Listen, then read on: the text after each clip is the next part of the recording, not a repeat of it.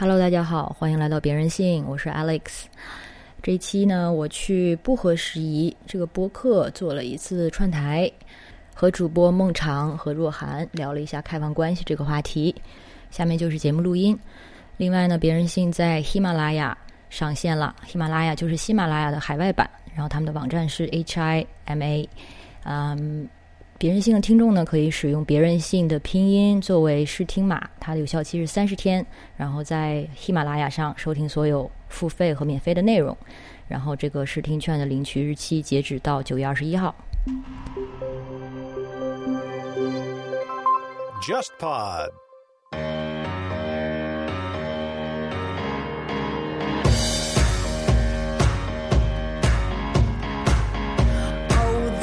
如果你只是想在你生活中拥有更多的爱，你只是想花更少的钱买更多的东西，这个我不觉得是开放关系的价值。开放关系的价值是的确能让你得到更多的东西，但是同时你也要 willing，就是愿意为他去付出更多。出发点并不是说。我的爱不够，或者说我厌倦了这个。我还听说过一些故事，就是一些时间了开放关系的伴侣，本来的关系的确已经有一些平淡了，但是开放了关系之后呢，反倒比之前的状态更好。可能他在通过其他的渠道情感得到了满足，但是这不代表说他给你的就更少，有的时候反而会更多，因为他更想给。现实中我们做不同的事情的时候，都会找不同的朋友。那为什么我们会期待自己的亲密伴侣是能够负担这所有的角色呢？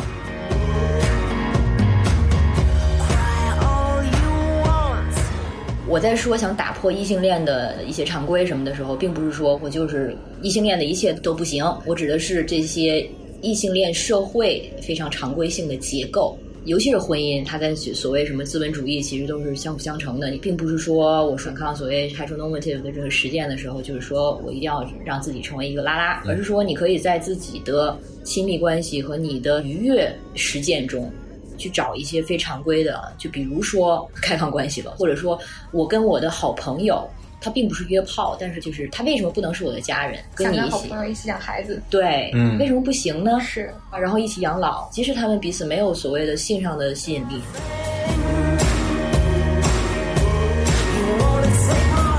第一个是我认为性跟爱可以分开，第二件事情是我觉得性不是一个上不了台面的事，性跟吃饭、喝酒、约朋友聊天。都是一样的事情，它就是一种社交或者是一种生活的其中的一部分。基于这两个底层的逻辑，我有后面的一系列的处理方法。如果这两个当中，就是我跟我的搭档实际上是没有共识的话，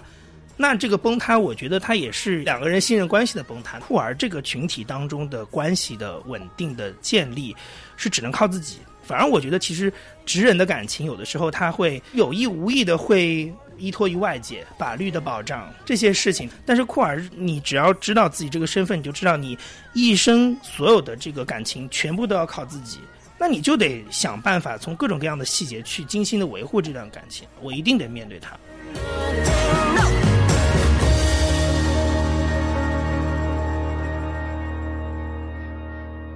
大家好，欢迎收听不合时宜，我是主播孟尝。今天跟我一起主持的还有我的搭档若涵。大家好，我是若涵。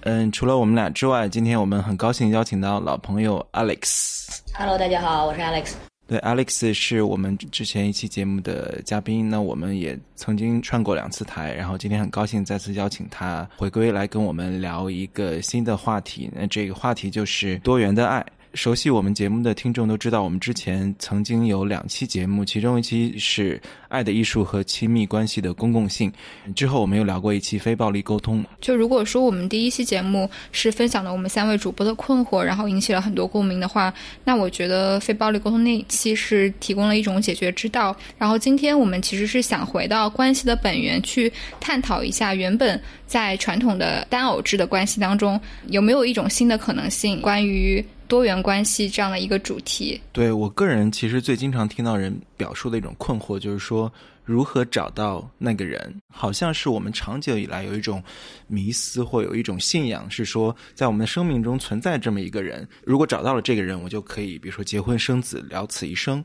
这个迷思可能很多人都相信，但是我之前看到 Alex 其实聊到说，你好像希望能够。实践这样一种生命，就是说打破传统的这种异性恋或单偶制的，呈现出一种新的亲密关系的可能。那这种可能，可能很多朋友都不是很熟悉。那应该是一种什么样的关系呢？我们在说开放关系的时候，可能首先要拆解一下，就是它的定义吧。这个开放关系，它真的不是指一种关系，它其实是一个大伞，下面只不过是有很多所谓非常规的嗯性实践，他们彼此之间不一定是有绝对的共同性。然后呢，其实开放关系下面也有很多各种的实践。宽泛的说，其实约炮也算一种开放关系了，因为它是没有一对一的这种承诺的，所以。我们在说开放关系的时候，它其实就相当于这样的一个大伞。那具体的话，就要看个体的需求啊，然后看你们自己是想实践哪一种，然后可和自己的伴侣去商榷。他们唯一的共同点就是他们不是单偶制。我有个困惑，就是当我们。谈到说约炮和炮友的时候，这个描述有没有污名化的态度在中文里面？说这些人在进行一种非常规的性实践，他的这个非常规性也是相对的，就是可能三十年前、四十年前说到，或者甚至到流氓罪那个阶段，嗯，说到约炮，那一定是他的污名非常的严重。那到了现在的话呢，他其实，在所谓的非常规或者是非单偶制的关系里，他已经属于是相对比较被接受的了，嗯。但是现在还有很多其他的，比如说多角恋啊等等，它还属于这个鄙视链的一个底端。可能对于很多朋友来说，无论是多角关系和开放关系，它听上去很美，又亲密。又还保持了主体性，不丧失自由，就是好像通往这个亲密关系的天堂了。蛮好奇，就是说什么样的人在实践这样的事情？一个人肯定不是他的第一段关系就是开放关系，就是多角关系，他一定经历过传统一对一排他性的关系。嗯，我想先回应一下你刚才说到的，就是大家对于开放关系其实是有两种相对极端的态度。一就是你说到的，觉得它特别美好，觉得它好像就是一个嗯特别便捷的解决现有的单偶制关系中的一些困难的解决方案。嗯，然后另外一种态度其实就是正好相反，可能就直接把所谓的开放关系跟渣联系在一起。嗯，这两种其实都是我觉得不准确，因为首先开放关系它其实是更多责任，有过足够经验的人，我相信都会告诉你说，他其实花费很多的时间。嗯，然后就比如说我们的共同的朋友 Jazz，他之前给也给我们写过的稿子，他那篇文章的标题就是经营一个多角关系可能需要的精力不亚于经营一家公司。因为时间是有限的，资源分配的时候，它是面对的其实是非常客观的一些问题跟条件。第二个迷思就是觉得开放关系是渣，或者是等等。需要强调的就是开放关系和多角关系要求的是更强的责任感，而且要在这个关系中和所有的对象保持坦诚和彼此尊重。否则的话，他就是出轨而已。嗯，就听下来，我觉得这个对于个人的道德要求反而是比普通的实行单偶制要更高的，因为你需要保持这样的一个坦诚和勇气。至少我的原则是这样，我不会觉得它比单偶制更高级，只不过是它是相对于单偶制是另外一种选择，而这种选择它其实是在我们现有的社会环境中，它是没有那么平等的被认可的。还有一点想强调的就是，并不是所有进行。无论是什么形式的开放关系的人，大家就都是 认识彼此，或者在一个 club 里面，多样性也非常多。所以我觉得我说的也一部分是出于个人的时间，一部分是出于原则，但是我都不能保证它能代表所有的人。嗯，所以我像你刚才问到说，这个参与这个关系或者选择这种关系的人是为什么呢？我觉得答案大家都会不一样。也就是说，他原有的可能一对一的关系中遇到了一些问题，或者说一些他无法实现的需求。这种就是可能出于非常原发的情感需求，可能有一天你看着身边的人，你就在想啊，我很喜欢你，但是这个时候我也很想去尝试其他的感情冲击，或者是找回你能初恋的，或者是那种动心的感觉。大家谁的可能都这么想象过，这可能是一种路径。然后还有一种路径呢，就是纯粹可能更加的稍微形而上一点，从原则上，我想去挑战所谓的单偶制。为什么这个东西一定要是这样呢？有没有其他的可能呢？就是你看到眼前有一个门，可能他会带你进到一个房间里，但是旁边明明其实还有一些其他的路，都是一些野路子，没有被开发出来。但是你就会想，如果去那儿的话会怎么样？纯粹是这样的动机，然后有合适的对象就去做了这样的尝试。但是我当时的尝试其实并不是说进到一个所谓首要的或者 primary 的关系里再把它打开。而是一开始是在和三个同伴，不能称为炮友，因为比炮友更感情更亲密，非常固定的好朋友，但是又不想和任何一个人进入单纯的单偶关系，所以我们就有了这样一个约定，然后三个人都是同意的，然后也知道彼此是谁，然后就维持了大概半年这样的关系。所以其实真的所谓的开放关系，虽然有一些根本上的原则，但是具体到规则的话，是由参与者自己定的。而且如果一方不同意某些规则的话，要么就是你不要跟他签订这个契约，要么就是你为了他去做妥协和改变。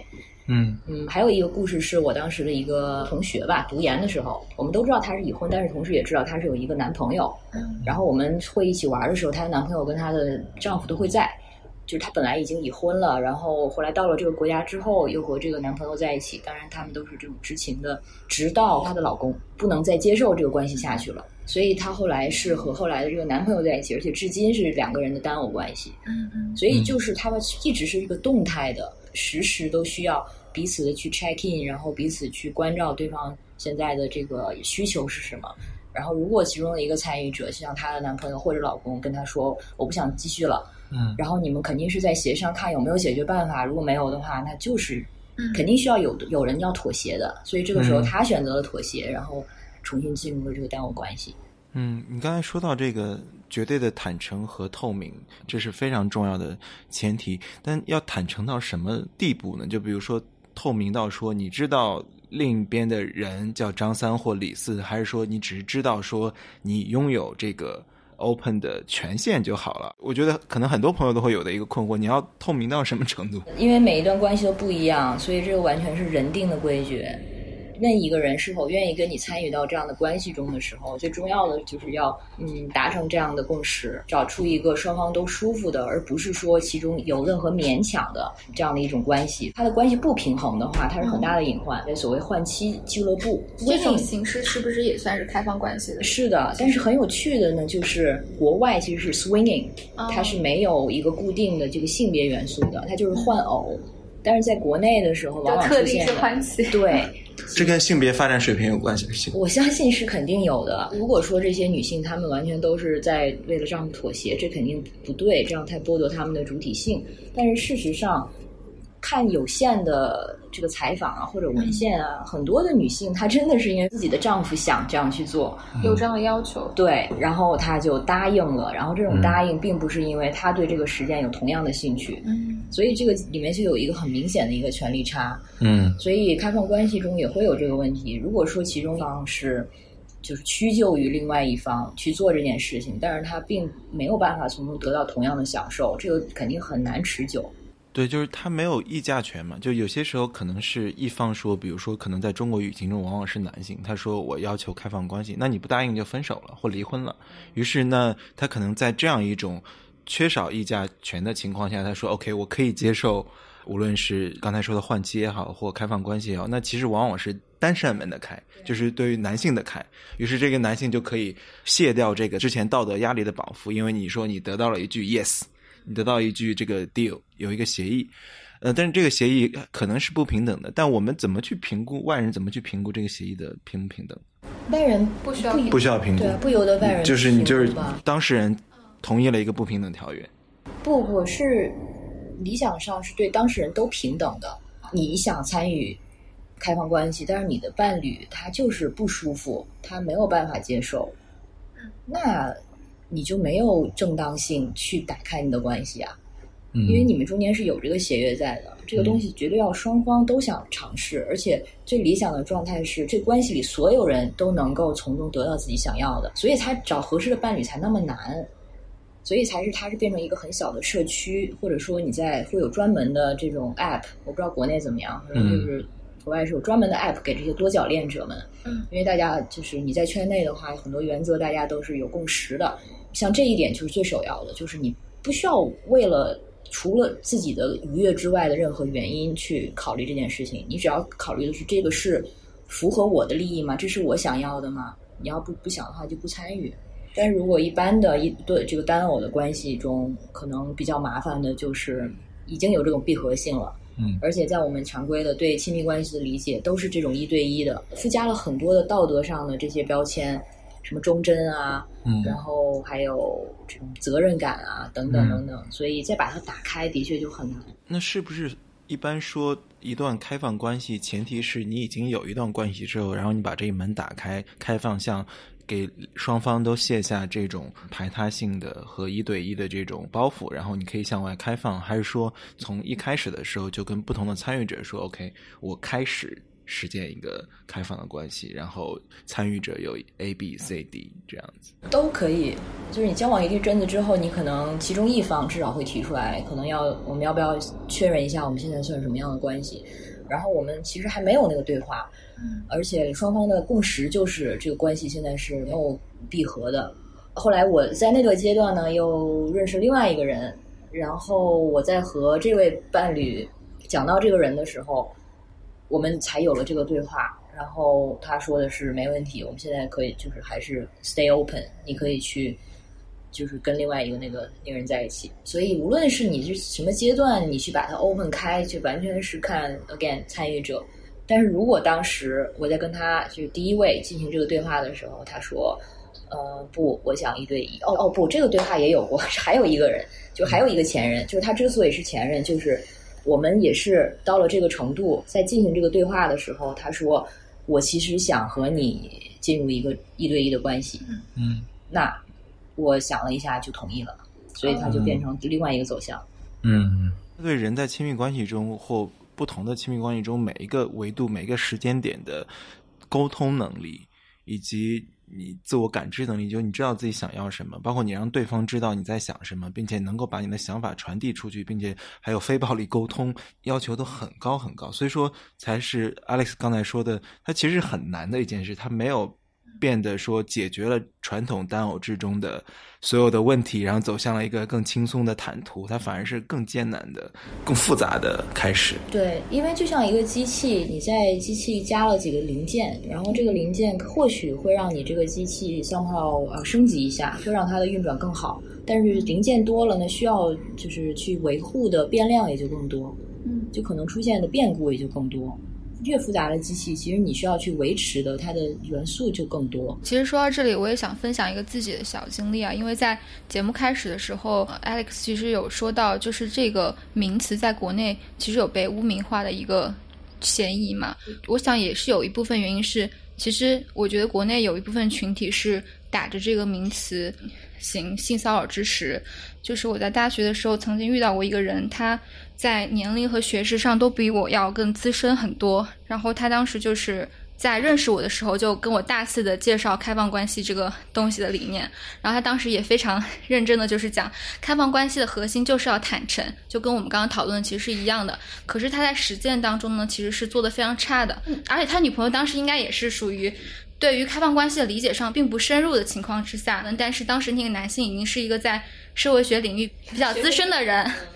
当他提出这个理念的时候，对方自然会觉得说，我可能应该怀着一种开放的心态，试图去理解一下他。所以，他当时前女友就反问他说：“那我可不可以也同样的时间开放关系？”然后那男的就跟他说：“你可以，但是你只能跟女的。”反正就是经过了这么多年，就是对这个人的理解，我就知道其实是有一部分群体真的是打着一些大众不是非常理解的名词的幌子去进行一些很不好的行为。所以在这里，其实还是想提醒一下。就是听众们去警惕这样的人吧。这个真的是在国内的，哎，就是所谓的知识男性中挺常见的。我遇到过一个，也是一个学者，然后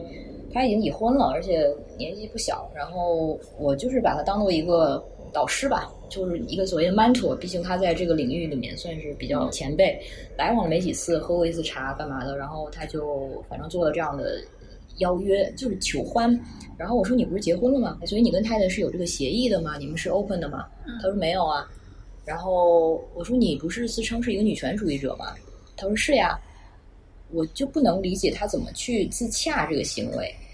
如果说他跟他的太太有这个 agreement 的话，那就是另外一回事儿。这时候你考虑的就是他对我是否真的有吸引力。那还没有到这儿，我根本就不用考虑。可能有的人跟他的伴侣有这个 open relationship 的协议，但是。他对你的吸引力就不够啊！我们真的不需要给他理由去拒绝他。但是这个时候他就说出来一句：“啊，你怎么这么保守？” 对，很讨厌。对，但是这个逻辑就很奇怪，就变成我不想跟你睡，就是我保守嘛？我就不能是单纯出于不想跟你睡吗？对呀。我有一种困惑，就是说，当对方跟你说他处于开放关系之中，你怎么确定他跟他的原有的伴偶就是坦诚的，还是说他只是跟你单向的说他处于亲密关系？你怎么做这个判断？你没法判断呀，所以 again 这个就回到沟通嘛，沟通机制和诚实度。我觉得如果是有过比较对劲儿的这种开放关系的话，你很容易判断他是拿这个当借口，还是说他是真正的参与过，然后他懂得其中的这些原则。虽然我给建议，这个可能不是特别靠谱，大家就听听吧。就是他做的事情让你有怀疑的话，你可能就就就就算了。还有一点想提一下，就是说到这个坦诚度，刚才这一点没有提到，嗯就是要做到什么样程度的坦诚，嗯这个是大家是需要充分去商量的。每一个人的需求都不一样，可能有的伴侣是我知道你去开放了，但是你不需要告诉我，他是宁可不知道对方是什么人。嗯呃，有的呢就是需要很明确的知道说这个人，甚至说我可能需要见他一下。有的伴侣是这样的，跟对方打个电话 check 一下，说，哎，你们是否有这个 deal？这是不是最安全的？其实，不是这样，有可能就是我也很喜欢这个女孩儿，可能我的伴侣喜欢这个女孩儿，我也很喜欢这个女孩儿，哦然后我的伴侣被她吸引，我完全能理解呀、因为可能我也可能被她吸引啊。呃，有一个学者 Jillian Derrick，他写了一本书《爱的折射》，然后他在里面就是有一个词叫叫 compulsion。它是自己造的一个词，虽然这个词原来就有，但是在这个语境下的意义就是同喜，它就是嫉妒的反义词。就为什么只有情敌没有情友？为什么你只能对同样欣赏你的伴侣的人只是嫉妒，而不能是去分享你伴侣的愉悦呢？嫉妒本身它其实并不是天然的，那不是动物性的一部分吗？但是你说什么是动物性？因为我们人类其实做不出很多反动物性的行为啊，就比如说战争也好，做核弹也好，这些决定完全是反人类的。但是我们作为人类还是会去做。其实我是觉得这种生物性或者动物性，其实它非常站不住脚，它就是一个非常懒惰的一个借口。很多时候，所以说到嫉妒，即使是说它有生物性的基础，也不代表说它不能够改变。就比如说，我们可能都没有兄弟姐妹，但是有兄弟姐妹的，的确可能在有弟弟妹妹出生的时候会有嫉妒，觉得他们抢了父母的爱，但他们他意识到说父母的爱不会因此减少，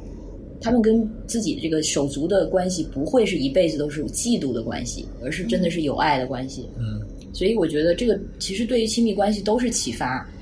就是对于亲密关系很多现有的规则，其实它都不是一成不变的。就是你希望你特别珍视、特别喜欢的人、特别爱的人也开心，不管这个开心是通过什么方式实现，他可能获得了事业上很好的一个进步，可能嗯，他得到了一个一个很好的机会，他可能会跟一个特别美好的人类产生了某种接触，这种接触可能是精神上的，也可能是身体上的，然后你为他感到高兴。一对比较信任的伴侣之间是可以出现这种东西，但是是不是也有可能他今天这件事情他可以达到那个同喜？然后下一段他又有了嫉妒。对啊，对啊，他就是一个追求的一个理想状态。我们追求他，可能就是因为他很多时候难以达到。嗯然后我不觉得是有一种特别的人更容易达到，而是说，就看他现在所在的这个关系的动态，往往是对现有的关系比较有信心的，现有的关系比较稳定的。因为嫉妒的前提是什么呢？其实就是感觉受到了威胁，哦你觉得你的爱被别人分走了。为什么家人之间能出现同喜呢？因为你知道不会因为另外一个人的出现就把你的爱抢走了呀。嗯，但是在亲密关系中，就其实很难做到这一点。可能非常理想化的夫妻，他们也是在某一个非常理想化的状态下，一个时期下，可能能达到这种非常稳固的、充满信任的这样的关系。但是这个关系，它可能也只是一个阶段。比如说前前一阵子很红那本书，就是那个朋友的聊天，就是那个爱尔兰的那位新晋的那位，嗯，说的非常有名的作家。然后那本书里也讲到了，其实就是里面这一对稍微年长的夫妻，他们有这样开放关系的实践。一开始，这个年轻的女孩会觉得，哦，这对夫妻好酷啊。然后到后来，其实会发现没有你想的那么的美妙，中间呢有很多非常丑陋的这些东西。嗯呃，而且他们的关系也是非常多的起伏，非常多的动荡的。嗯、所以我们在说这些。非常理想化的一个画面的时候，它就真的只是理想化，但是在现实中操作起来，肯定是需要做很多的考虑，而且承承受很多的压力。那可以就说到波伏娃和萨特，嗯，波伏娃和萨特这一对所谓的 couple 真的是一个，哎，我觉得他们如果不是知识分子，他们如果不是名人，他们做这样一个开放关系的实践，肯定不会像现在这样被人所称道。当然了，他们的他们的生命经验是他哲学的一部分。对，嗯，就是因为是这样，就是波伏娃也说过，说即使说他在跟萨特的这个一辈子的关系中有过那些非常不堪的情绪时刻，但是他仍然把跟萨特的这段关系称为所谓他人生中最大的成就之一。但是他指的其实并不是说这段关系而已，因为这段关系本身是他自己的哲学实践。这个关系对于萨特来说，还是对波伏娃来说，真的不是说满足自己的生理或者情绪需求那么简单。嗯，他们追求的，你想，他们作为存存在主义者，嗯，他们的人生的核心就是去做自发的所谓 authentic 的选择。就存在主义，它的核心不就是一个绝对的自由？绝对的自由指的是什么呢？就是它其实是一个非常大的负担，就是说我们每个人都要承受着你要做选择的这个负担，因为你有这样做的自由，而同时你要担负做任何选择的后果和责任。嗯，然后对他们来说，做任何的选择都要确定的是，我做这个选择是因为我想做，我可以选它，所以我做了这个选择，还是因为。我觉得应该如此，或者社会告诉我应该如此。嗯，然后像亲密关系对他们来说，可能我觉得对波伏娃来说，是属于那种他可以接受萨特的这种开放关系的这个 offer，嗯因为对他来说这是他的一个人生的实践，对他应该去 exercise 他自由选择的权利。嗯嗯，但事实上肯定比这个要要复杂的多。但是我的理解就是他们的这种。开放关系绝对不应该就是被当做，比如说一些 一些所谓的知识男性他们用来加逼格的一个元素。因为你是萨特，你还是波伏娃呢？不是萨特波伏娃的话，你就不要把开放关系放到萨特波伏娃的那个高度。有些时候，当你有一段亲密关系，你可能有一个男朋友或者说女朋友，或你。已经结婚有一个丈夫或妻子的时候，有些时候人，我们或者说我们先抛开道德判断，我们都承认，人在一生中不可能只对一个人心动或产生一种情感。那于是对于传统的这种单偶制来说，你其实面临几种选择：A，你对一个超出你这段关系的男性或女性产生了一种好感。然后你就压下去了。你说我已婚了，我已经有男女朋友了，这段就没有发生过。但你其实内心这个翻江倒海，对吧？那还有一种是说，你迈出了一步，无论跟对方表达了，或者说你可能有这个什么肉体出轨，但不重要，你就出轨了，然后你也没有告诉你的另一半。那还有一种是你也出轨了，然后你就觉得啊，我新遇到的这个才是我最爱。之前那你就分手嘛，又出轨又背叛，你说不好意思，我爱上了新的人。我这个有限的这种知识中，就大概这三种操作，好像对于绝大多数朋友来说，他不会想到说还有开放关系的这个选择，他只是想这三种走遍之后，你就你就换了，就是你还是从一个单偶制跳到一个单偶制，对不对？那是怎么那个那个 turning point？你可能想到说，哦，我也喜欢上了一个新的人，但是我也很爱我的老婆，我的男朋友，其实就是对象呀。所以说，就是要足够。对等的，或者说同样在一个观念体系中、想法体系中的参与者，可以这么说吧？因为我们现在大部分人进入一个亲密关系的时候，其实很多都是预设，就是那样了。比如说，就是一个单偶关系，它就是要彼此忠贞，就是要天长地久，都很多这些都是预设的。但是有的时候可能你并不同意，但是你们之前没有充分的沟通。但是现在可能我觉得好了很多，至少比如说包括要孩子会不会结婚，可能很多年轻的伴侣会开始开头就沟通这件事情，免得浪费大家时间嘛。有人说我是丁克，就你不能接受就算了，对吧？对，开头有这些沟通，我觉得挺就挺重要的。尤其你们开始认真的时候，如果说你们的这个价值观一致的话，其实我觉得是是更更加分的嘛。对我个人就是。第一次接触到现实中的萨特波夫啊，就是也是在欧洲的时候，那个软件就你有一个选项，你是否接受排他性的，或者说你你是一个不排他性的这个实践者，然后你就会刷出来的一些人，他们天然的就是说我是已经有伴侣，但是我在可能寻找新的 dating，我其实没有见到这个人，但是我们聊了一下，发现他是一个就是汉学家，然后研究金瓶梅的。他就说他是个法国人，然后他有一个法国男朋友，同时他有一个男朋友在德国。他说挺好的，三人还一起旅行，我就觉得 Oh my God，就是 amazing。这个的确其实不是一般人能做到的。虽然我说的好像很轻松，现实的情况是，问到我和我现有的伴侣是否开放的时候，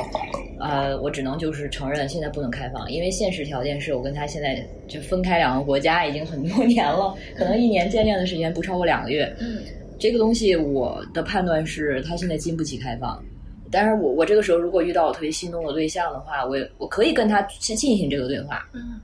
我可以跟他说，我现在对另外一个人有点心动，你是否会考虑我们开放关系？我可以问出来，他也不会说道德上去扎住我。但是之后我没有办法在他那里陪伴他。解决这个后面的情感后果，就我提出这个 offer 之后，我的情感陪伴是缺失的。然后这个时候，我的这个我的这个提议很可能就会对他，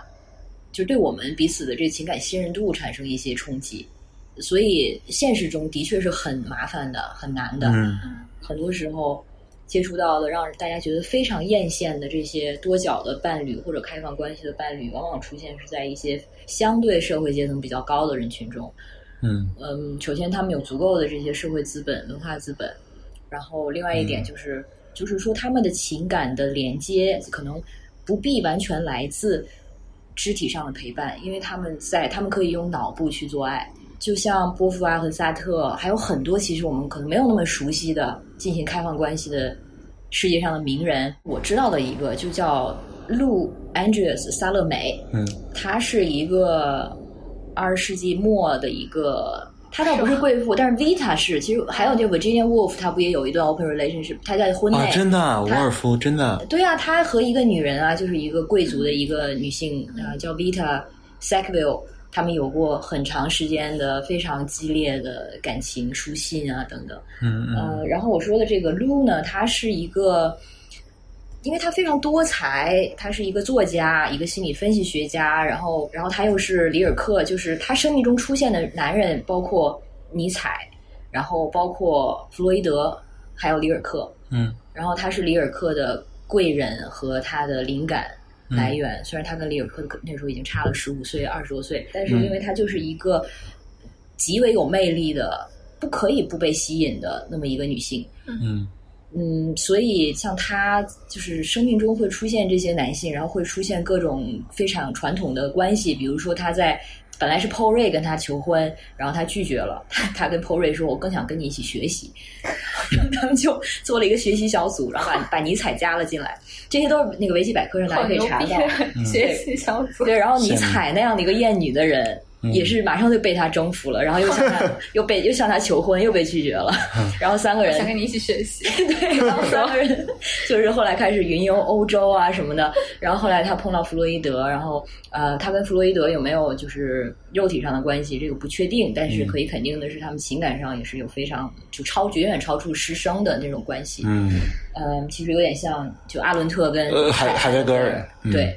就是像就这样的人，生命中不发生这种事情，反而是奇怪了。中国还有一段很出名的，就是林徽因、金岳霖和梁思成这三人嘛，他们只是不用开放关系去描述它，但其实是一种实践。我乐意这样相信。哎，我其实想问你们一个问题，我因为我之前跟我的伴侣有过一个对话，就是如果我开放关系的对象是个女性，你会不会更容易接受？然后当时。我不知道他是因为觉得我不太可能 transgender，还是他觉得女性对他来说，不知道是不是因为同性更容易把同性当成竞争对手，就我就会觉得他们天然就会在心理上更好接受一点。我其实还蛮好奇，这样这个背后的心理成因是什么的？我觉得这跟男性气质的构建是有关系的。男性气质的一部分可能就是对女性的拥有和征服，他就是一种狩猎者或者一个征服者。那。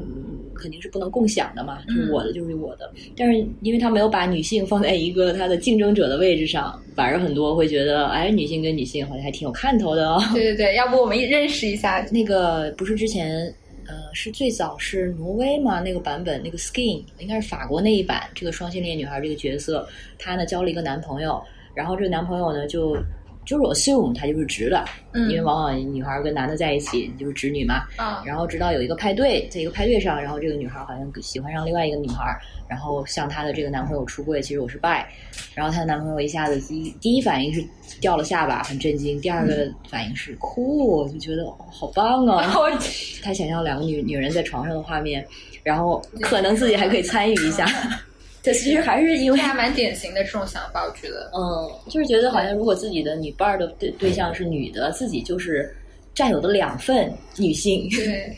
这是因为雄性之间天然的那种竞争性，就你不希望另一个雄性，但是是一个女性可以。我个人直观感觉是，我觉得哦，酷。对，你看是马上验证我们刚刚理论。但是我不知道具体在实践中会怎么反应，因为我还没有接接到过这样的这样的 offer。但是如果这个有一天，这个你的女朋友为了另外一个女性把你抛弃了呢？体验，但是我想象一下就会觉得哦酷，就是 你知道吗？完美验证我跟 Alex 刚刚就是他去他去抵达了更宽阔的世界。但如果他跟男性，就是跟另外一个男性的话，你就不会觉得那么酷，是吗？我想象中你会觉得说，好像是你的一种生命的领地或者说世界被侵占的感觉，这是不是雄性中就是生物性的那一面？就你会觉得说，again，我不是那么相信生物性，不过我觉得这个是很有趣的一个问题，对很有意思因为你也表表露了你对开放关系的某一种向往，对吧？那如果在这个开放关系中，你的伴侣的确找到这样的伴侣，然后他愿意接受这样的安排，但是同时他也同时会去找其他的男性伴侣，嗯，你还能接受吗？我觉得这是最根本的问题，就这个都是一切的前提，就是我是不是能接受这一点。那由于你其实没有实践过这样的事情，于是我想象中觉得是可以接受的。但是就像你说的，可能是流动的。比如说你在你在一开始谈论这个观念的时候，你觉得 yeah cool 没有问题，但是你可能会发现哦，你曾你有一件事情你想跟他一起做，比如说你要去看一个电影或进行一场旅行，他说哦 sorry 我答应了 B，你被拒绝了是因为有个 B 的存在，你说你那刻觉得 oh my god，你可能会觉得想杀人。就像我们刚才聊到，这个反应也是真实的，就是你在那个状态中，你就是没有办法接受，那你可能会说 OK，我想了一下，可能在这个时刻，嗯。我更重新考虑了一下这件事情，没有办法接受。我觉得这是不是也是正常？很正常。对，但是我个人其实接触到多，其实挺多这种开放关系是很多时候是异地恋，就跟 Alex 刚才说的那个是相反的一个体会，就是说你反而是觉得说对方的很多陪伴或一些基本的两个人相处的一些时光，你没有办法 deliver。那如果你这时候身边有一个人也能够 deliver，但同时你们两个又相信说你们两个人这种生命连接是非常稳固的，同时你们是对方生命中很重要的人，那我希望你在自己的身边也过得开心一点。我身边的朋友中挺多是这样一种状态。对啊，我的确，其实我会产生时不时有一些要不开放一下的冲动，没有那么强烈了。其实也是单纯出于这样的具体的需求、情感需求。但是我又回就回头想了一下，因为我跟他，我们刚才不是举了很多这种用脑子去 fuck 的这样的伴侣的例子，但我跟他并不是这样的关系。然后呢，他跟我的领域完全不一样。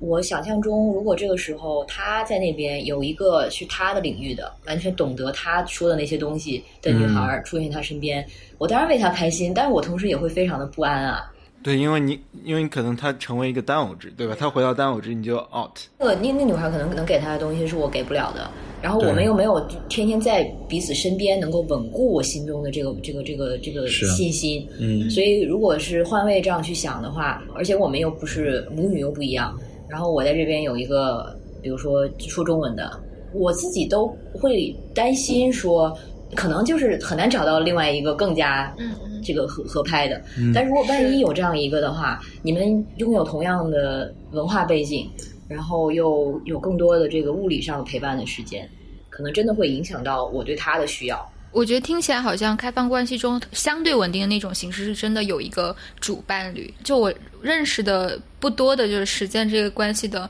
就是 couple，他们是真的是有一个认定，就是我跟你，就是我们是我对你是最爱的。其次，我才可能会把时间分给其他的伴侣。当然，我也会跟其他人说好这个，就是我是有一个主伴侣的。比如说，你在一个婚姻当中，你先有婚姻，然后再开放，那你当然婚姻当中的那个妻子或丈夫是你的主伴侣，然后你再去跟别人去分享你剩剩余的时间或者是多出来的时间。但是你肯定是永远把你妻子或者丈夫放在第一位的。这其实是我不确定的一点。对我，但我在想，是不是这种关系可能会更稳固一点？我不太确定哎，我就是我是觉得你想维持这个主伴侣，但有的时候情感的东西你不能完全的可控嘛。对啊，就算你答应对方，我肯定最爱你，但是你你怎么去 保证呢？出现一个人，你就 somehow，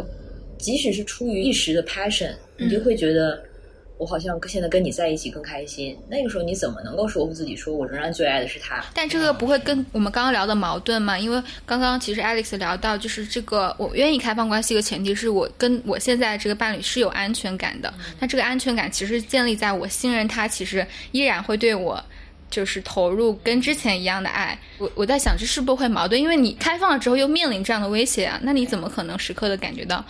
就是安心和放心呢？对，所以它就是动态的嘛。可能一开始的时候，我们有这个信心，觉得可以开放，然后呢，相信没有人会就是能够代替我在我伴侣心中的位置。但是你慢慢如果发现一些像你说的例子，我们本来很重要的一个安排，这个时候他说：“哎呀，不不好意思，我。”跟他安排了，并且他还告诉我，他可以骗我，对吧？他可以骗我说，嗯，不好意思，工作很忙。对他又不能骗我，一定要告诉我实话。告诉我肯定更好啊，我宁可知道呀。我是选择不知道，就是你可以说哦加班，那你还想开放关系，太奇怪了，就没没有没有这个能力啊。但是可能就会有一些时刻出现，让你心里开始有一些动摇。然后因为没有人是绝对自信的，是啊，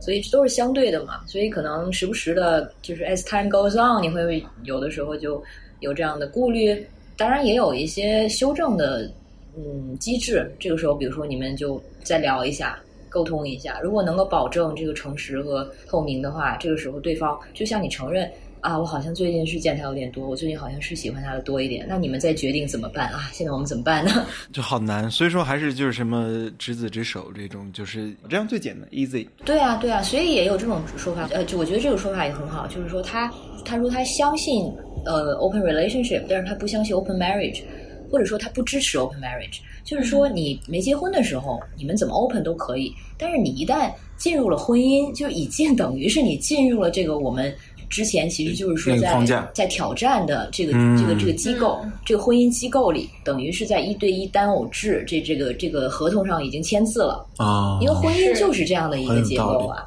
对，所以你既然已经进进入这个合同里，这个时候你要 open。就有点没有道理，就你干脆就不进入这个体系，然后你进入怎样的时间都可以。哎，像我们异性恋还会提出一种疑问，就是说，你有时候是不是人们会一种批评说，你其实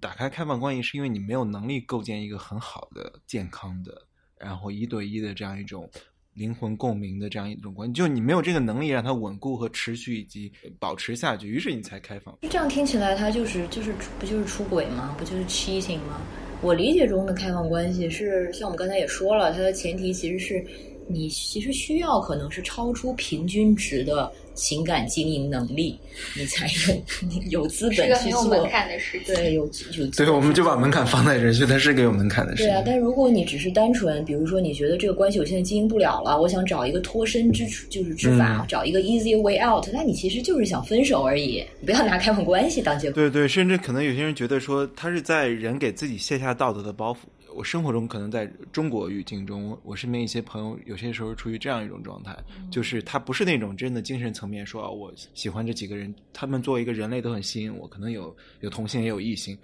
我觉得我身边接触的中国的 case 更多的是说，哦，这两个都有这个这个腿长，那个胸大。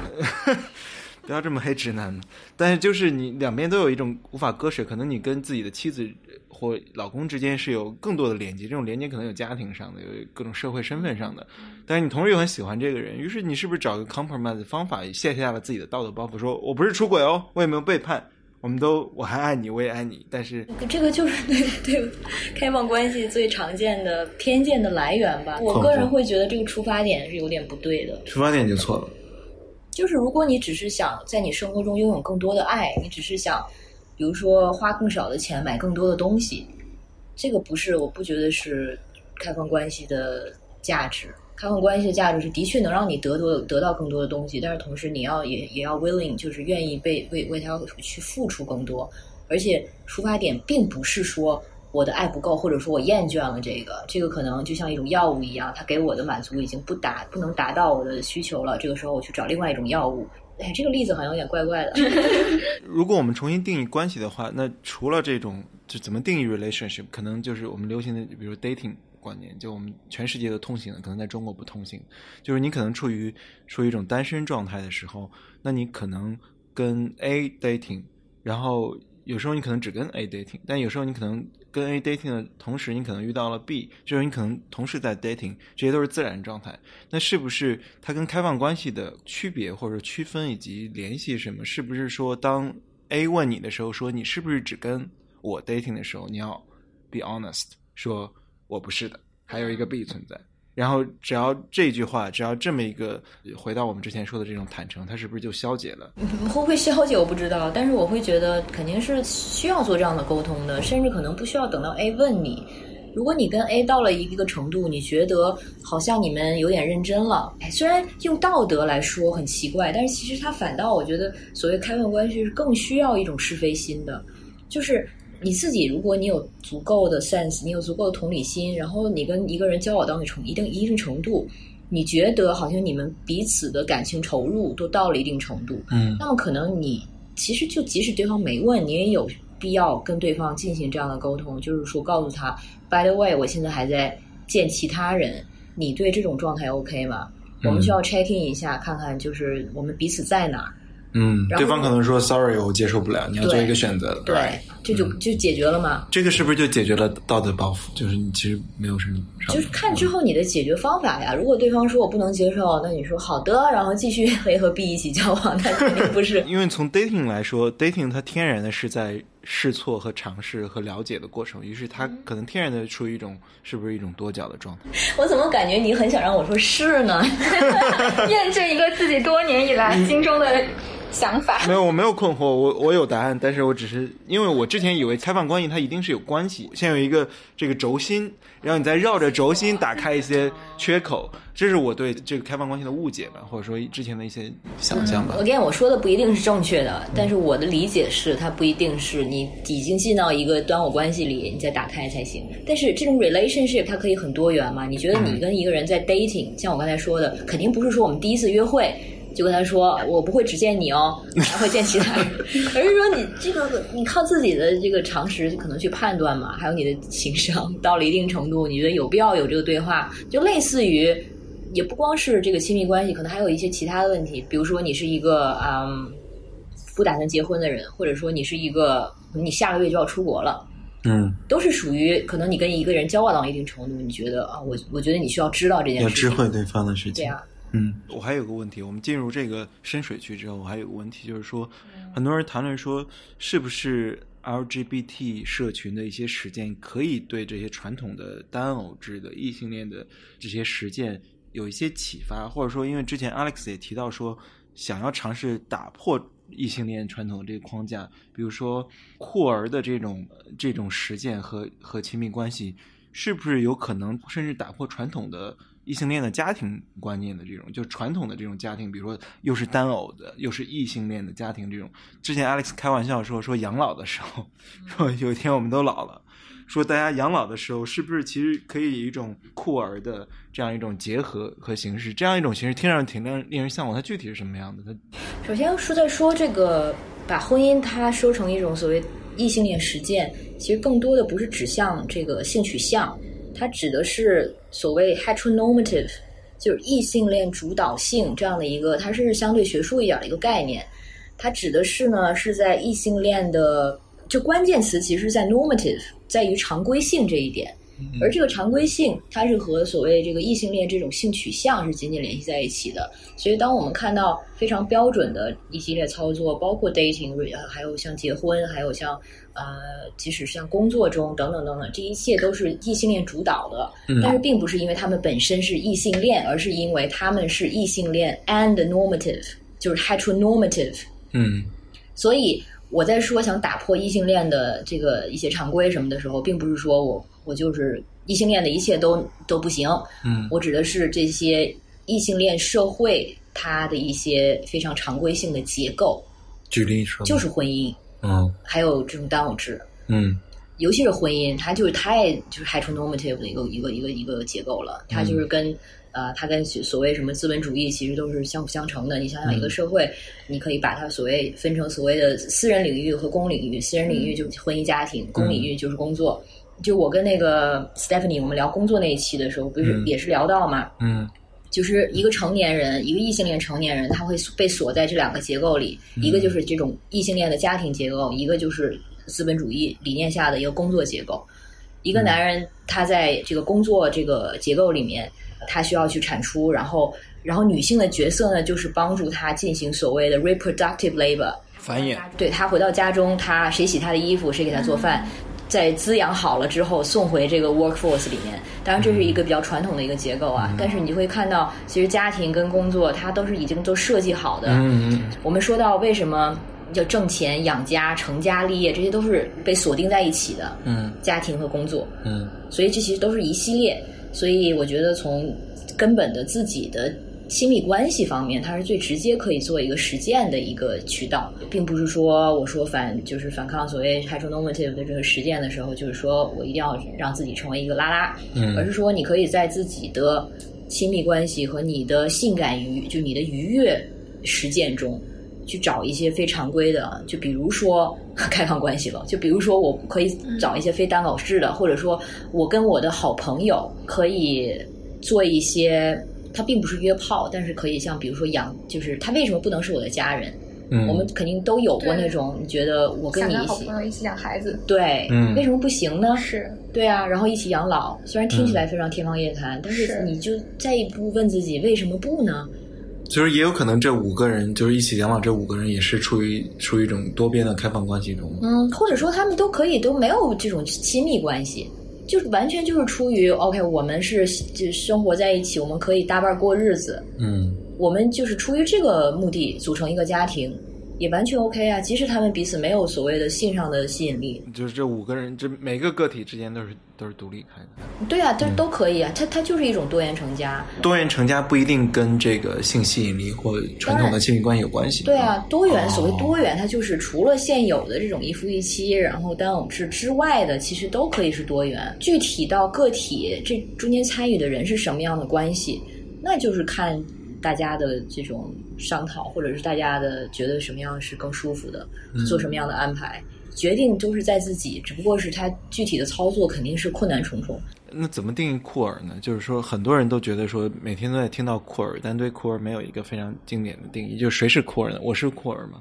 酷儿它比较窄化的定义的话，我们可以把它当做就是非直人的一种性取向，但是它其实它的概念可以远远更加的宽泛。呃，然后我个人的理解其实就是。就是我们刚才说到这些，其实非常反常规的或者挑战主流的操作，而且你是有意识的去打破一些现有的结构，它其实就是一种 queer practice。它甚至可以被当做一个动词，在很多学术刊物中，你会看作去怎么样去 queer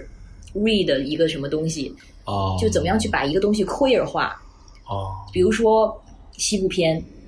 西部片里的这种所谓的 homoerotic，就是两个牛仔之间的这种，或者是 homosocial，嗯。虽然是直男之间的友情，但是它其实有很多的 queer reading，、就是它其实中间有一些对对，呃，其实这这是一种 queer reading，或者你可以把一些现有的东西，我觉得像泥塑，简单粗暴的说，泥塑就是把一个人的性转，比如说。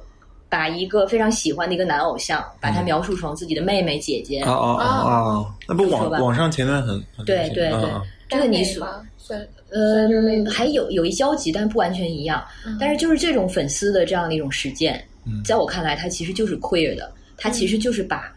一个非常传统的审美，把它嗯 queer 了，就是把它动词化了。哦，这个 queer 的解读其实非常多样，所以我完全觉得它的力量也就是在于此。你觉得你在做的是不？你不需要是 LGBTQ，当然 Q 就是 queer 的意思，你不需要是 LGBT，但是你是有意识的去做一些挑战的啊、或者说是质疑的，嗯，或者说是就是我们刚才就回到最一开始的那个例子，走野路子，我觉得它就是一种 queer practice。太好了，我是酷儿啊，恭喜你！就就没有只有这个心，没有这个胆。我前段时间看到一段话，就是说，其实我不在意你是不是生理上是直的，最重要的是你有一种弯的 mindset，就是说你是一种非直的这种 mindset 和实践。这甚至都不是说你是一个直的，但你支持 LGBT 权利，而说你的审美、你的话语上是非直的，是酷儿的。就怎么理解这样的话？就是怎么一个人，比如说他就是直的，在性取向上。但是同时他在一种自己的话语、审美和生活实践上是非直的。就是你怎么在这个作为一个异性恋，但是你其实你在这个心理上或一些观念上，你其实处于可以处于非直的状态。因为我看到这段话，我觉得我有很多想法，但我又想不通，是不是一些人抛开传统的这种异性恋的这个这个观念、呃审美和一些话语，更有机会打开原有的异性恋那那个占有和独占性和排他性的呃框架。我这我是觉得是有相关性的。就是还是回到 heteronormative，是说你是一个 heterosexual，其实你是一个异性恋，但你不一定是一个 heteronormative 的人。我觉得你已经自己有很多这方面的意识啊，就即使是你是直男，但是其实你了解很多呃所谓的直男 mentality 是不 OK 的。嗯所以那你自己的主体位置其实已经是在一个非直男的一个位置上了呀。嗯所以就是你对这个身份，直男他只不过是一个非常生硬的、生理化的对你的性别和你的性取向的一个形容而已。它跟你的社会的，就是你的 positioning，你在社会话语中的自我定位，它没有并没有直接的联系。嗯所以可能很多直男听到，比如说直男如何如何垃圾，就被觉得被攻击了，因为他们就是把自己的这个生物性的标签跟自己的社会化的标签完全的看作一致。嗯但是并不不一定是这样。嗯就你是可以知道说我是生理上我是一个所谓的直男，是一个 straight male，但是我我可以不拥有所谓的直男 mentality。因为我经常攻击直男，但别人就说啊你不是吗？我说我是，但仍然直男垃圾。嗯，就我我，所以我们可能在话语中有这样的一个有一些混淆，就有的时候说直男都是垃圾的时候，并不是说物理上的所有的直男都是垃圾。啊，是直男作为一种观念，作为一种呃关键系统，对啊，就是你刚才说的审嗯美啊，它的位置啊，然后所以是不是进入这样境地的人，其实更接近了开放关系的可能实践？不，我不敢做一个判断，但是我可以说肯定是更接近酷儿呗。就是我们刚刚聊了那么长时间嘛，其实说的都是在实践开放关系时的挑战。我也想预设一种场景，就是很多进入开放关系的人，他可能也是面临着一些现实关系的困境，就是比如说一个很现实的假设是，假如你的伴侣，你们。其实，在原有的关系上还是很契合，但是他的生命中发生了一些变动，比如说他开始创业了，或者是他有了一些其他的工作，突然变得很忙。那你们关系中其实缺乏了高质量的时间陪伴这个环节。可是你在不管是在性生活还是在言语的交流上，其实跟他还是很契合。那这个时候，在你生活中出现了一个人，他可以给你提供高质量的陪伴和。这样子的一种，就他能提供贴心的这种特质啊，伴侣的特质。然后，那其实相当于你是在另外一种关系中去寻求了一个，寻求到了一个在原有关系中缺失的这个部分。嗯，我相信可能很多实践开放关系的人是是存在这样的一种困境的，他可能反而是能够去解救原有的一个让你觉得不满的关系。嗯，的确，否则的话也不会有那么多人真的就是为什么去追求开放关系呢？我还听说过一些故事，就是一些实践了开放关系的伴侣，跟我们刚才说的一些例子相反，他们可能本来的关系的确也已经有一些平淡了，但是开放了关系之后呢，反倒比之前的状态更好，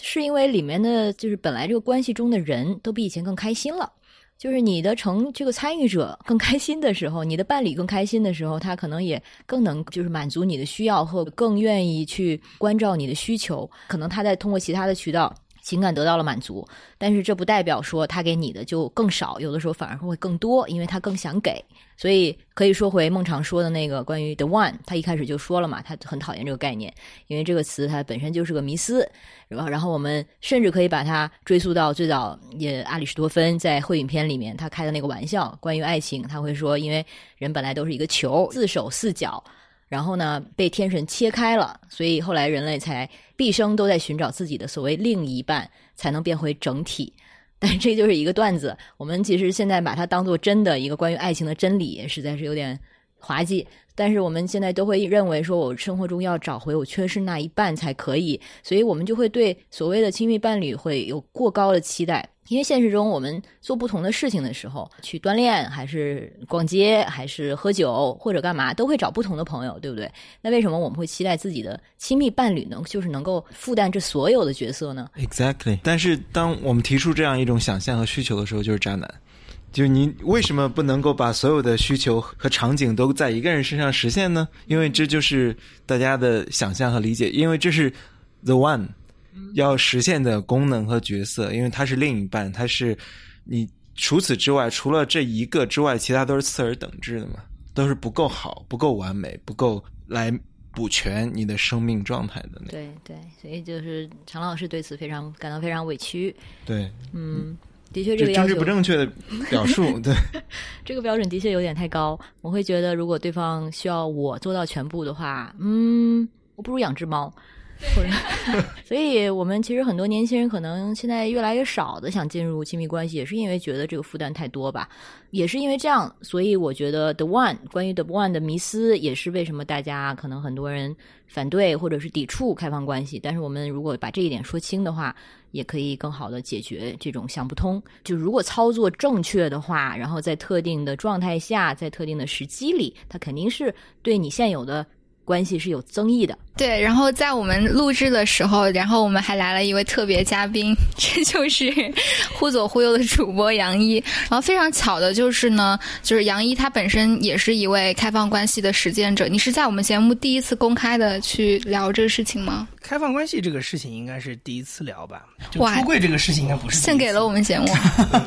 太荣幸了。那那要不然你来说一说，就是首先你也是一位酷儿嘛，然后那你在开放关系的实践当中，就你一开始为什么会选择开放关系？是这样，就是因为我我现在的伴侣是其实认识时间并不长，就疫情期间的爱情，但是他的年纪比我小五岁，然后嗯，我当时跟他接触一段时间之后，我会发现就是说。我每次跟他在一起的时候，会让我想到我上一段恋情，因为我上一段恋爱的时候是我二十五岁的时候，而且更巧的是，我当时跟我伴侣的年龄差跟我现在是跟他是一样的，就是二十五跟三十的这个关系，所以我会回想说，当时我跟前一段感情当中的很多矛盾，有的时候其实是来自于这种因为年龄差而带来的对于。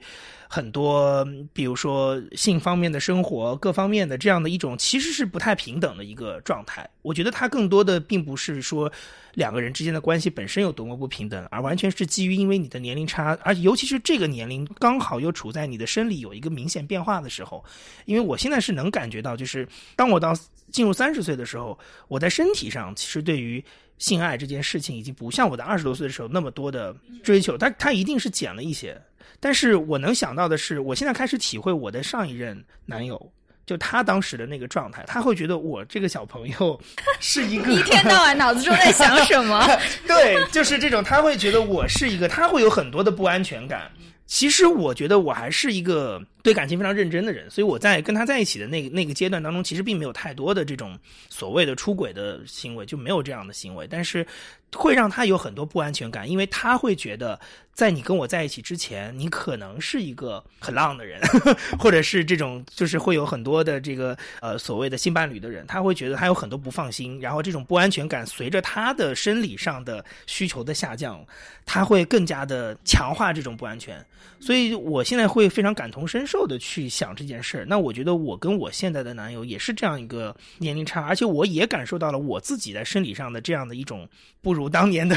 这种对状态。因为这个 理由真的是我听过最直接的。所以我我会觉得说，也许对他来讲，他也会有我当年心中那样的一些情绪。就是并不代表说他对这份感情不认真，或者说有很多的这种就是好像一定要偷人啊什么这种感觉。但是他在那个年龄，我觉得我需要尊重他，如果有这样的需求，所以我其实是出于这样的一个原因，我是有跟他谈这件事情的。对，就是你们怎么谈的？哦，其实是一个解决方法，我没有特别的去把它定义叫，就跟他说我们叫开放关系。我当时跟他说的事情是这样，就是说，我就说这个性这件事情，其实对我来说，就是它跟吃饭、睡觉、工作是一样的，就是你可能在传统的中国的人的观念当中，觉得它是一个偷偷摸摸的事情，哪怕你是法律保护的性关系。都可能会有很多让你觉得非常隐晦、不上台面的感觉。我说，在我这是没有这件事的，所以我跟他提的解决方法是：你可以去找你的，我不需要你为了因为今年春天跟我在一起而马上把所有的外面的这些都中断掉。如果你现在还有，如果你还想，你可以去做，但是请你跟我分享。就是我觉得这就像我我约人吃了个饭，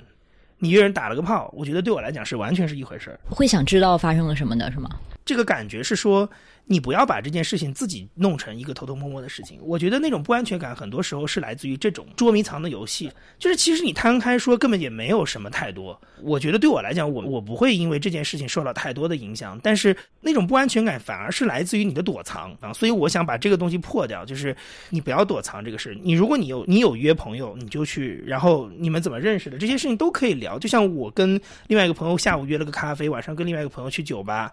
那我也可以跟你讲说他是谁，我们怎么相识的？为什么我们感情会这么好？那你不是一样吗？我觉得这都是一个，如果我们内心深处真的觉得性这件事情不是一件上不了台面的事情，那就可以放在台面上聊啊。嗯，但是关于性，不是还有一种建构，就是觉得他应该是跟有感情的人一起做嘛？所以，如果说跟他发生关系的人，你会担心他对对对方有感情吗？我其实在这酷儿圈有很多的好朋友，是他们因为已经相识相相当长时间了，可能六七年，实质上就是开放关系，就是所谓的各玩各的，但是互相也不干涉，然后互相也都知情，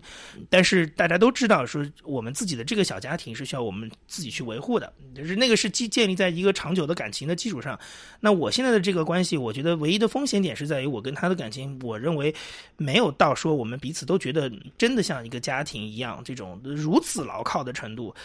那么在这种情况之下，我觉得是不是一定要基于感情？我自己这件事情是分开的。我那我就只能说，基于我对他可能这么样的一段时间的认知，我也许我认为他也许也是可以分开的。我又会想到说，我自己在年 年轻的时候，几年前的那个状态，就是我觉得我是可以完全分得很清楚的。也许是我对他的一个单向的这种一面的一种信任，但我愿意去试一试。这可能也是一种建立两个人更深厚或者更稳固感情的一个小小的实验或者是一个路吧。对，如果说这个信任关系最后破坏掉的话，我觉得那我也会接受这个事情。它其实就是一种纵身一跃。刚才说实验那个词，我觉得特别准确。它其实就是一种基于 face，你是基于信任或者有一定信仰，嗯，然后你去愿意做这样的一个实践。因为我觉得它有一些大的价值，这是词儿太大了。就是说我内心深处是有一些底层的东西是支撑我的这个相信的。就你刚才说 face 这个词，就是第一个是我认为性跟爱可以分开，第二件事情是我觉得性不是一个上不了台面的事，性跟吃饭、喝酒、约朋友聊天。都是一样的事情，它就是一种社交或者是一种生活的其中的一部分。基于这两个底层的逻辑，我有后面的一系列的处理方法，但前提是这两个。如果这两个当中，就是我跟我的搭档伴侣之间没有达成这样的，实际上是没有共识的话。那这个崩塌，我觉得它也是两个人信任关系的崩塌。那我觉得也很正常。就我没有必要去粉饰它，就我知道这是一个基础，那我没有必要去为了上层的东西去粉饰下层的这个不牢靠，所以没有必要。我觉得你的这个部分是你最后问的那个关于酷儿的那个很好的一个补充。我觉得他这个答案其实是就比比我给的对要好得多。因为我跟你讲，我我从来都有一个很清楚的认知，就是酷儿这个群体当中的关系的稳定的建立是只能靠自己，只能靠两个人，不能靠任何其他东西。反而我觉得，其实直人的感情有的时候他会有意无意的会。依托于外界法律的保障这些事情，但是库尔，你只要知道自己这个身份，你就知道你一生所有的这个感情全部都要靠自己，都要靠两个人，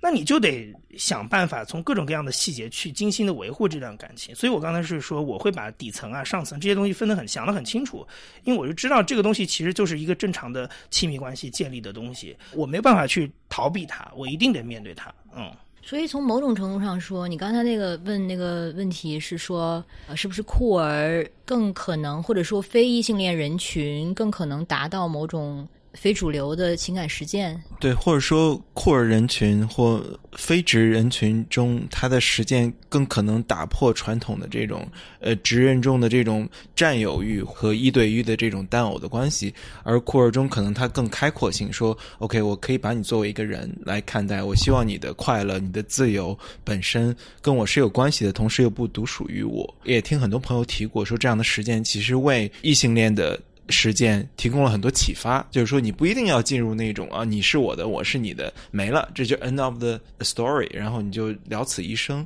我坦白的说，就是我自己其实对于库尔这个身份，我会觉得，既然我已经是取向这件事情已已经是这样了。就是他不管是天生的后天的，反正他就是一个客观现实存在在这儿。我愿意让我的价值更往前走一步，就是像刚才孟常说的，就是我愿意，既然我有这样的一个条先天条件，那我不妨去一试。为什么呢？因为实际上我跟很多酷儿的圈子里的人打交道，我坦白的说，中国很多酷儿圈子里的人，他虽然在性取向上是一个感觉更开放前卫的一个选择，但他的他对家庭两性关系。亲密关系的看法是极其保守、极其传统的，所以才有什么嗯同期。对，没错，同期是个非常典型的这样的一个，就是对于家庭的交代。但是我觉得看到更多的是我周围的人，他其实就像一个大家在电视剧当中看到的各种家庭的那种狗血剧一样的，就是为了一个人的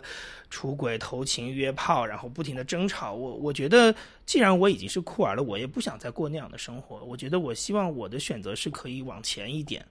其实就像蔡康永，他关于婚姻。他的观点就是，既然我们都已经是 gay 了，我们都已经是 queer 了，我们为什么就是说我们已经被现有的这个主流体系体制排除在外了？为什么我们还要去 play by their rules？对，有按他们的规则玩呢？所以我觉得杨一的这个 input 就是特别好的一个 补充，就我们我们可以自己制制定自己的规则呀。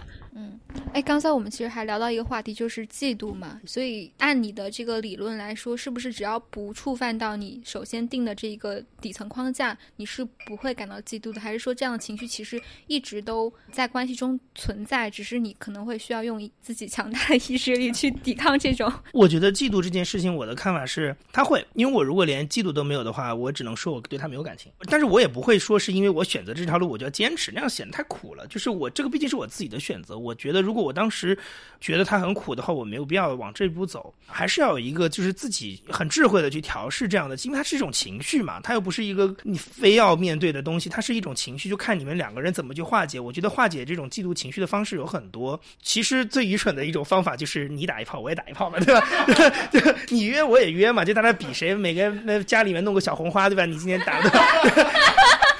我觉得更正常、更靠谱一点方法，就是像刚才其实 Alex 有讲到，说可能对方会对你心甘情愿的付出更多，这类似于这种的调试的方法，我觉得是可能是更聪明一点的方法吧。就是你们两个人之间的亲密关系能够构成的是一个更好的促进。而不是把它留于一种只是一个表面上的内心那某一个嫉妒点的一种抚平，就是或者压抑住吧，我不叫抚平嘛，就是压抑住。我觉得就是真的，你要是能把它抚平是好的，那那个一定不是靠攀比这件事情可以解决的，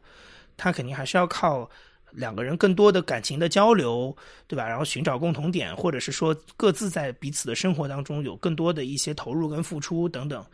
就是这样子来达到一种好像对这种情绪的消解，其实只要这个情绪消解就好了。其实，在攀比的时候，可能没有那么满足。如果单纯是为了一朵小红花的话，你打这个炮也挺累的。而且你也知道，这种攀比到最后，你打的炮都是没有质量的嘛。我们所谓的开放关系的实验，完全是个破产的结局，就没有任何意义了。对，所以那我刚才说这个是一个最蠢的方法，也许对一些人是有用的。他在一定限度内的这种攀比，也许可以让他的这个情绪稍微和缓一点。对。而且有的时候，尤其是可能相对在一个关系里被压制那一方，他就是打了一个炮之后，其实能够可能对他的自信、自信心的重建有一些关系。然后他把这个自信心又带回现在这个关系中，他其实就可以和现有的这个伴侣，可以再就是去 figure out。他们两个要怎么办？但我我还是回到就是前面我讲的那个前提，就是所有这一切对在我的生活当中，他的这种处理方法的出现，其实完全基于的就是我觉得一个客观的状态，就是我们两个是有年龄差的，我们两个在生理上对于性这件事情的感受是不同的。那他仍然有强烈的感受，而我的感受已经没有以前那么强烈了。我觉得这个是一个大前提，所以我觉得这个东西在我的想法当中就是属于说。亲密关系未必需要要对人的欲望有这么强的压抑，就是你其实是顺着他走，你走一个疏导的方式，很可能会让你们的感情更加的稳固。比如像他二十五岁的年纪，如果按是正常的成长的话，其实他再过五年到八年的时间，他跟我今天的状态都会一样。你要考虑的是那个时候你们的生活是怎么样的，我不希望。有遗憾，他会一生怨念这件事情。就算我们俩在一起又怎样？他会觉得说，我年轻的时候没玩够，都是因为你。他会永远成为你们俩以后吵架拿来的证据。这个事情非常无聊，我觉得没有必要为了这么个事儿。很多男人的中年危机都是觉得我年轻的时候没玩够嘛，没玩够。但是我我坦白的讲，就是人是有玩够这一天的。嗯，所以你一定要让他在该玩的时候好好玩。嗯，每个人就是应该在该做什么年龄就做那个年龄的事儿，千万不要去压抑他，这是最重要的事情。很多异性恋中年男人到了中年之后。很多的家庭危机、婚姻危机，或者说他的人生危机，都是说发现自己没有年轻过，因为自己早衰嘛。就是你可能到了大学毕业之后，快速进入无论工作还是说情感上进入这个社会化的过程，你快速的结婚了，快速在自己的工作中扮演自己那个角色，其实没有真正把自己打开去体验过，无论是呃欲望或自我的某种伸展。于是你到了四十多岁，你发现说，哎，白活了。于是你掉头去把。一个人本该二十五岁做的事情再做一遍，于是他有了出轨，有了特别 dirty 的那些部分。所以说，我觉得的确是，如果一个人年轻的时候没有打开，你到了中年之后会有那些特别不堪的一面。而且反过来说，我觉得就是人生当中的这种欲望的这种纵横的欲望，或者是说相对稳定的生活，这些每一个人其实正常的一生他都会经历。我觉得还是像我刚才说的，就是我希望他在一个更合适的年龄出现在你的生活里，而不要太过倒置，因为太过倒置其实就会造成很多其实是不必要的烦恼，但他不可能不做。只是一个先后的问题，那我觉得我宁愿去顺顺应一个可能身体上的这种，就是你的欲望是你身体给的，身体给你这个东西一定有它的道理，你我觉得还是顺着它走比较好。不过我之前的确没有意识到五岁就差这么多嘛。我觉得会，就是说人到了一定年纪之后，男人不知道说。对，我可以分享一件事情，我可以再把这个话题走得更大胆一点，就是说我是大学之后开始有这种性爱的关系，然后我其实后来有跟我的闺蜜们分享过一件事情，就是我觉得。男性的黄金的那个年龄段是在三十到三十五岁，这是我后来的一个小小的经验。因为我觉得，在那个年龄段当中，男性他有足够的在性爱方面的见识跟阅历，同时他的体力也依然可以维持，就没有到那种彻底的衰的那个时候。就是很多人他他通过 孟尝不知道说什么。后面有可以有了，就是你到四十岁也也许你也可以很听到没有？紧迫感。但是那个时候你可能需要你需要更多的就其他的，比如说你要保持一个很好的健身的习惯，然后去维持这个东西。但是三十到三十，我觉得它是一个最好的结合点，就是他的身体还能有那个年轻最后的那一段是自然的，不是靠大量的健身、靠大量的运动来维持的，是一个非常自然的最后的地段。但是他又有足够的经验技巧。那我就觉得那个是最好的，所以你看，他其实超过了我刚才说的那个年龄，他的欲望值的下降，并不代表说是他不做这件事情，它不是一个零跟一的区别，它只是说，可能你二十多岁的时候是一，甚至是一点二、一点三，可能你现在只降到零点七、零点八，它不是你可能排在前五的事情了，或者前三的事情了，它可能是前十的事情，但它还是生活的一部分。我的意思是说，对于一个二十五岁的人了，他还是前三，他还是前五块。那我为什么要压，一定要压抑他这件事不可？而且又是因为我跟你建立的这个所谓的关系压抑你，我觉得这个非常的违背常理。常老师怎么样？觉得听到想听到答案了吗？危机意识。我觉得杨毅说的这些抽象层面上我都同意，但是很多话我说不出来。嗯，关键是你没有同样的经历，你没有同样的体验，